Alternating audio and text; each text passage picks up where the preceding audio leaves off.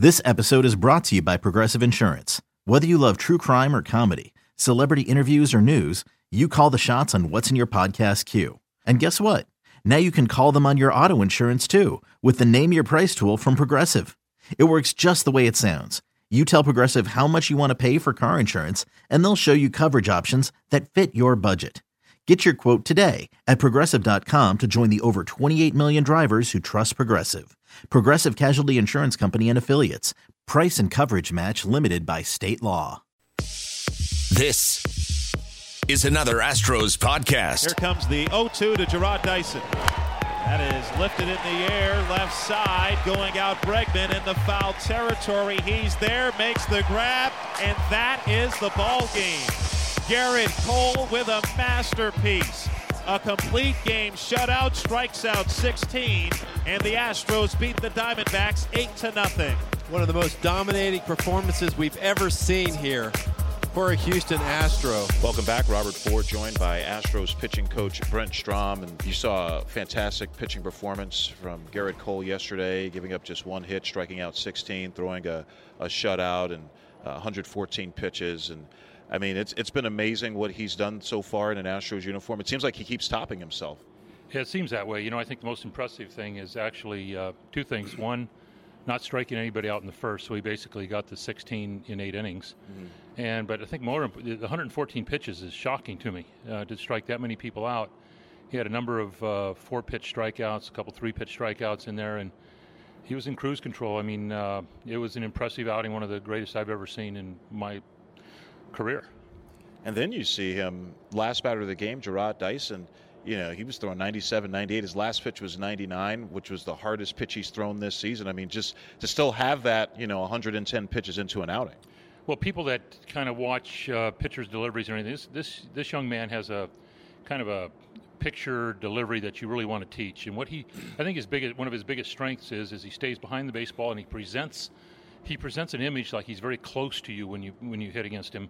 Uh, Greg Maddux used to do that in a different way with less less velocity, but he doesn't peel off. He stays right in line, and, and hitters, I think, I think what they see from him, and I've heard, uh, I think Gary Pettis told me that uh, the third baseman for Oakland. Uh, was talking to him that uh, Chapman was saying that the ball just seems to get on me. It seems to pick up speed, as it gets closer to home plate, which of course we know is impossible. Mm-hmm. But uh, the perception is that this backspin four seam fastball just jumps on the hitter, and, and you think you're on it and you're not. So, is there a way for a pitcher to create that, or is that just something some guys just are able to do better than others? Well, we, we, we have some, some techniques that we try and use. You know, we, we use a lot of high speed high speed footage to see if their fingers are behind the baseball or if they get on the side of the baseball, if they're imparting the amount of power that you hope. Because if you don't do that, then everything you do before that is kind of dissipated by uh, by your fingers not being in the proper position, by the uh, uh, the timing of everything and, and, the extension that's created. So uh, we have ways of looking at it and, and getting people back on track. Uh, and uh, but I can't divulge those. that's understandable. Now, Justin Verlander and Gerrit Cole. I mean, you look at the two of them, and it seems like they're very similar pitchers. Obviously, Verlander's further along in his career. Do you think being around Verlander, watching him pitch, getting to talk to him, has helped Gerrit Cole? Hell, me, me being around Verlander has helped me, uh-huh. to be quite frank. And, uh, you know, he, this guy helps me a great deal. He sees things that I don't see, and uh, he's been very, very, very, very easy to work with, very helpful. I, uh, my ego is not such that I won't take advice from anybody. And and uh, guys that have been there as long as Verlander has, uh, Cole is learning from him, McCullers is learning from him. They all they all are picking up things from each other, and it's kind of a, a nice friendly rivalry between the five of them, you know. And uh, Biggio was kind of funny the other day. He said. Uh, Man, with this kind of stuff, how do you feel? I said, I feel like Leo Mazzone of the Atlanta Braves when he had Smoltz and Glavine and Maddux and a young Steve Avery. So uh, it's kind of fun. I'm just trying to stay out of their way, quite frankly. Well, when are we going to see you rocking in the dugout, Leo Mazzone, then? well, if we keep going like that, I'll promise to do it, okay? so, great year, obviously, last year for the Astros, and I know a great year for you winning a World Series, and just considering how long you've, you've been in baseball, first championship you've won as a, as a pitching coach. What was the, the coolest thing you got to do as a result of being part of the, the championship that the Astros had? When it was funny, when the World Series ended – I never got up on the top rail in Game Seven. I, I stayed below and did, kept my bookwork down below, looked through people's legs, and when I saw the ground ball hit by Seager, and I saw everybody jumping for joy, I came out and I, I actually went on one knee and, and was very grateful for what had happened. And uh, in fact, I'm getting a little emotional now talking about it, but uh, it was uh, a highlight of my life, to be honest with you, uh, from my baseball life anyway. And so I'm hoping we can repeat it. It would be a lot of fun to, to go, but, you know, heavy is the crown who wears it, you know. So we're going to have our work cut out for. The Angels have improved. The Mariners are playing great baseball. Uh, the, the, Oakland A's are not to be uh, downplayed at all. They have a very, very good club. So we have our work cut out for us, but I think this club is up to the challenge. Brent Strom, Astros pitching coach, thank you so much for, for joining us and uh, keep up the good work. Thanks. We'll be back with more of Astro Launch right after this. The Houston Astros Radio Network. 3 1. And Springer drills this one pretty deep to left center field, and you can kiss that one goodbye. Robert Ford, Steve Sparks. This is big boy baseball. This is the Houston Astros Radio Network. And Welcome back. Robert Ford and Steve Sparks joined by Astros general manager Jeff Luhnow before the Astros take on the Diamondbacks here in Arizona. And Jeff saw a performance for the ages, one of the best performances by a pitcher in Astros history on Saturday with Gerrit Cole, a one hit shutout, 16 strikeouts. I mean, it seems like this rotation in general and Cole in particular, just when you think they can't top themselves, they, they're able to do it. Really incredible. I mean, it was a dominating performance. We've seen a bunch of dominating performances this year, but nothing quite like that. I mean, that's an epic performance. I really thought he was going to break the strikeout record for the Houston Astros that night. And you know, every night he goes out there, you know something special might happen. So he's, he's been such a great addition to our team, and gives us a lot of confidence if he and the rest of the guys keep pitching the way they're pitching that you know we're going to have a, another great year. When you guys uh, targeted him as a potential trade target, were there things once you made that acquisition that you wanted to suggest to him right away? Now, you know, the the reality is we always find a few things here and there that we think can improve a pitcher, whether it's pitch selection or how they mix up their pitches or location. And you know, Strami saw some things, and and our analytics guy saw some things, but uh, he was really open-minded. When he was at spring training, he told us what his game plan had been last year and some of his struggles and what he thought. So really, a lot of the ideas we worked with him on this year were really his ideas that he had about how he could get better, and that's that's the type of person we want in our clubhouse. You know, one thing that's been impressive to watch early this season, Jeff, is the performance of your your two catchers. Uh, Brian McCann, obviously a little bit more of a, known commodity. This is the first time Max Stassi has really gotten a an extended opportunity at the major league level, and, and Stassi especially has been uh, very impressive with the improvements he's made defensively, and he's been able to contribute offensively as well. He has. I mean, he's caught he's caught some big games. He caught that Cole game. He caught Verlander last time. He's been catching the the studs and you know, it's hard to build confidence in guys that have won Cy Youngs and guys that are that dominant, and he's done it. So, you know, I'm just so happy because last year we had to put him on waivers. He fortunately didn't get claims. We kept him in our system and we added him to the roster.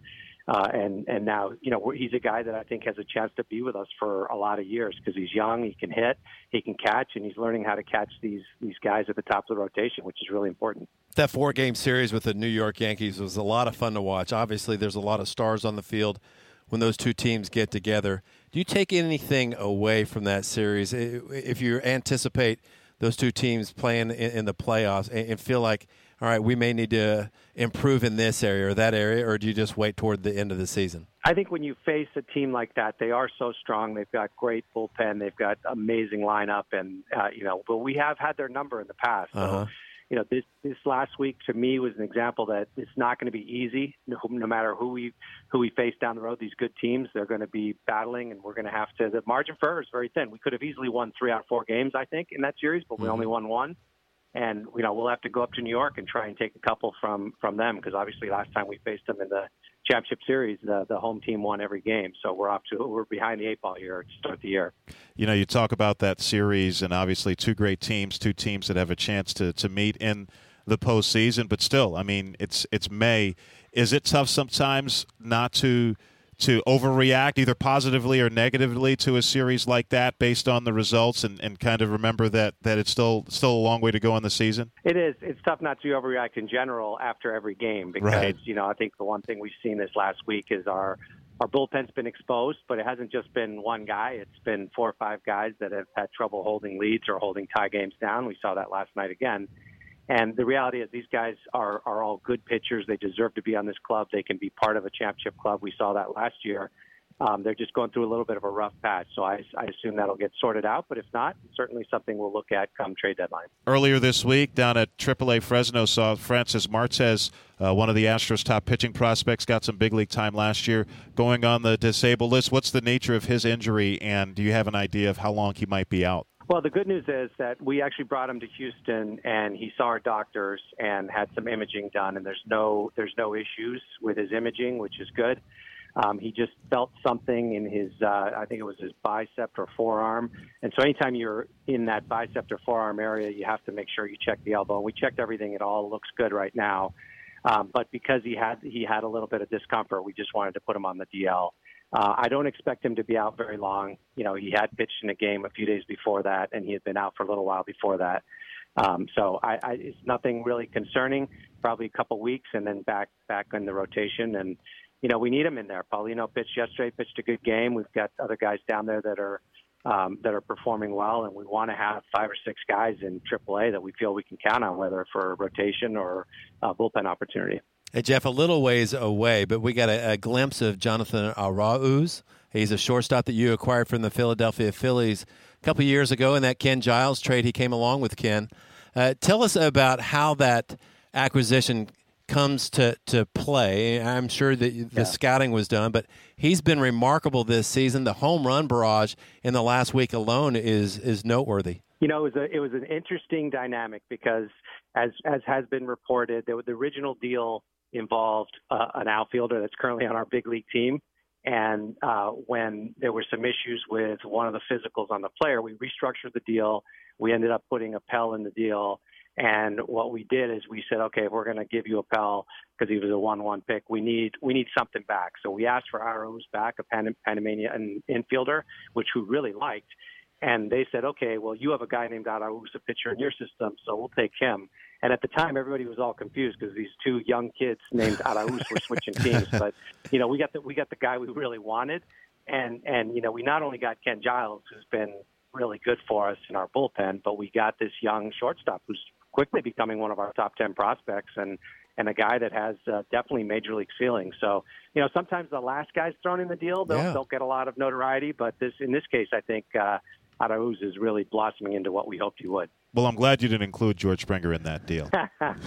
uh, anyhow, J.D. Davis got sent down, had started to get some traction at the big league level, had that good series in Minnesota. And a lot of times you see guys get sent down to AAA and they sulk and it affects their play. Doesn't seem that's been the case for J.D. Davis, though. At least looking at his numbers, and and that's certainly a testament to to the sort of player, sort of person he is. Yeah, he's been great, and and the reality is we have a lot of guys right now that are performing in AAA. Tyler White's been very good.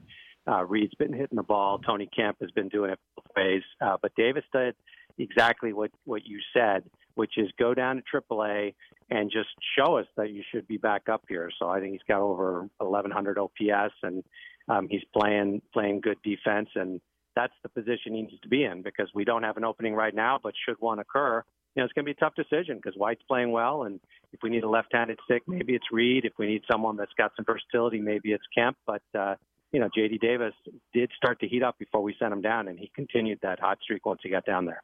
Jeff, the, the draft is just about a month away, and I'm sure there's some scouts across, crisscrossing across the country checking out guys. Is there any area uh, of depth you'd like to improve in the minor league system? I think, you know, in general, we always look at improving our, our pitching depth because the draft, you know, we're going to draft something like 40 rounds of players, and we need to have a lot of pitching because um, pitching is, you know, hit and miss, and, and you need a lot of them.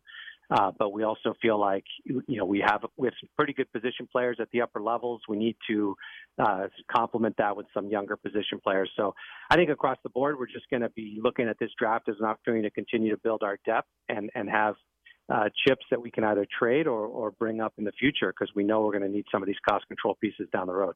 Astro General Manager Jeff Luhnow, thank you so much for joining us. Oh, thanks for having me on, guys. And Springer drills this one deep to left center field. Peralta is looking up, and that ball is gone. George Springer goes yard, and it's two to one Arizona. Springer with his second hit of the night and his seventh home run of the year. Welcome back to Astro Launch. This is Steve Sparks, and with the Arizona Diamondbacks, I have the shortstop Nick Ahmed, who went to college with George Springer, University of Connecticut. Uh, he's Twitterless, Nick, and he's mysterious back in Houston. Was he uh, mysterious when he was in college? Uh, yeah, I think early on, Really? maybe uh, our freshman year for sure. I think uh, he definitely kept himself a little bit the first couple months there, and uh, he, uh, like some other guys, would go home occasionally on the weekends, and then uh, uh, it took him a little while to open up to the guys. But uh, he's an awesome guy to have on your team in the clubhouse, and I think you guys can see the energy on the field Yeah. and in the dugout. So he was he was always like that with us. How about the backflips? We always heard in college he was all about the gymnastics. Yeah. He could do the backflips, right? Yeah, before every game. Yeah. Uh, we actually had, I think, one or two other guys who started doing it with him after a year or two. And uh, yeah, it just shows, I mean, how big and strong he is. To be able to move like that is, is incredible. You guys had a great team in college, University of Connecticut, up in the Northeast, the horrible weather and all, but you guys competed. Yeah, we did. Um, our, our coaching staff did a great job recruiting and brought in a bunch of like minded guys who uh, may not have been the best players coming out of high school, but uh, we all got better together and, and pushed each other to get better and uh, had some really good teams. What was the biggest challenge when you went into the minor leagues uh, out of the Northeast? You guys didn't play a million games like a lot of guys did during the course of a year, but you guys came out, and a lot of guys are fresher and maybe made bigger improvements. Yeah, I mean, I think I was, um, especially on the offensive side, needing to make some adjustments and improvements, and uh, and just turning it into a career full time. Uh, had the time and the uh, the availability to do that, and uh, I don't know if we had a disadvantage. Uh, we were still playing a full college season and all the way through summer ball and into the fall, but um, yeah, it was uh, it was good to get out and, and play those 140 or so games in the minors and go through instructional league and, and just get that uh, good coaching uh, every day. And Nick Ahmed, when we watch this series, we're watching a couple of the best teams in the major leagues right now. What's the secret or what's the key to your team? Offensively, I know you're balanced. The bullpen's great. What I mean, overall, when you come into a clubhouse, what's special about Arizona?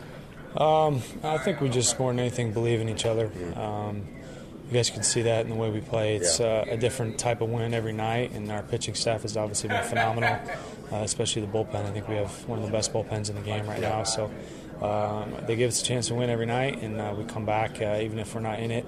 Uh, in the middle of the game, we get a chance to come back late and tie it up and win it late. So uh, we're in every game, we compete, and we never give up. Sometimes when a former player watches a manager and just listens to him, I feel like I'd like to play for Torey Lovullo. What about him kind of allows you to relax and just go out there and do your thing? Yeah, he's got the uh, the same demeanor every day. He's always bringing good energy, positive attitude. Uh, he never seems to let the circumstance dictate.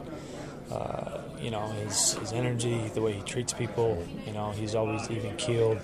Uh, I know he instills belief in us, and he trusts us to go out there and, and play the game well. And uh, I think he trusts his coaching staff to do their jobs as well. And uh, everybody just feels comfortable to go out and prepare, and then let it go once the game starts. All right, that's Nick Ahmed, infielder with the Diamondbacks. Thanks for catching up. Yeah, of course. This It's blazing hot outside. You get in your car to turn on the AC to get cold air pumping, but it blows hot air out. This issue is commonly caused by low refrigerant due to leaks in the AC system. You want an easy, all in one solution that will restore the cold air in no time. AC Pro Recharge Kits. Make restoring cold air easy for even those with zero DIY experience in less than 10 minutes. Save time and money versus going to a shop by picking up an AC Pro Recharge Kit today. Be a pro with AC Pro.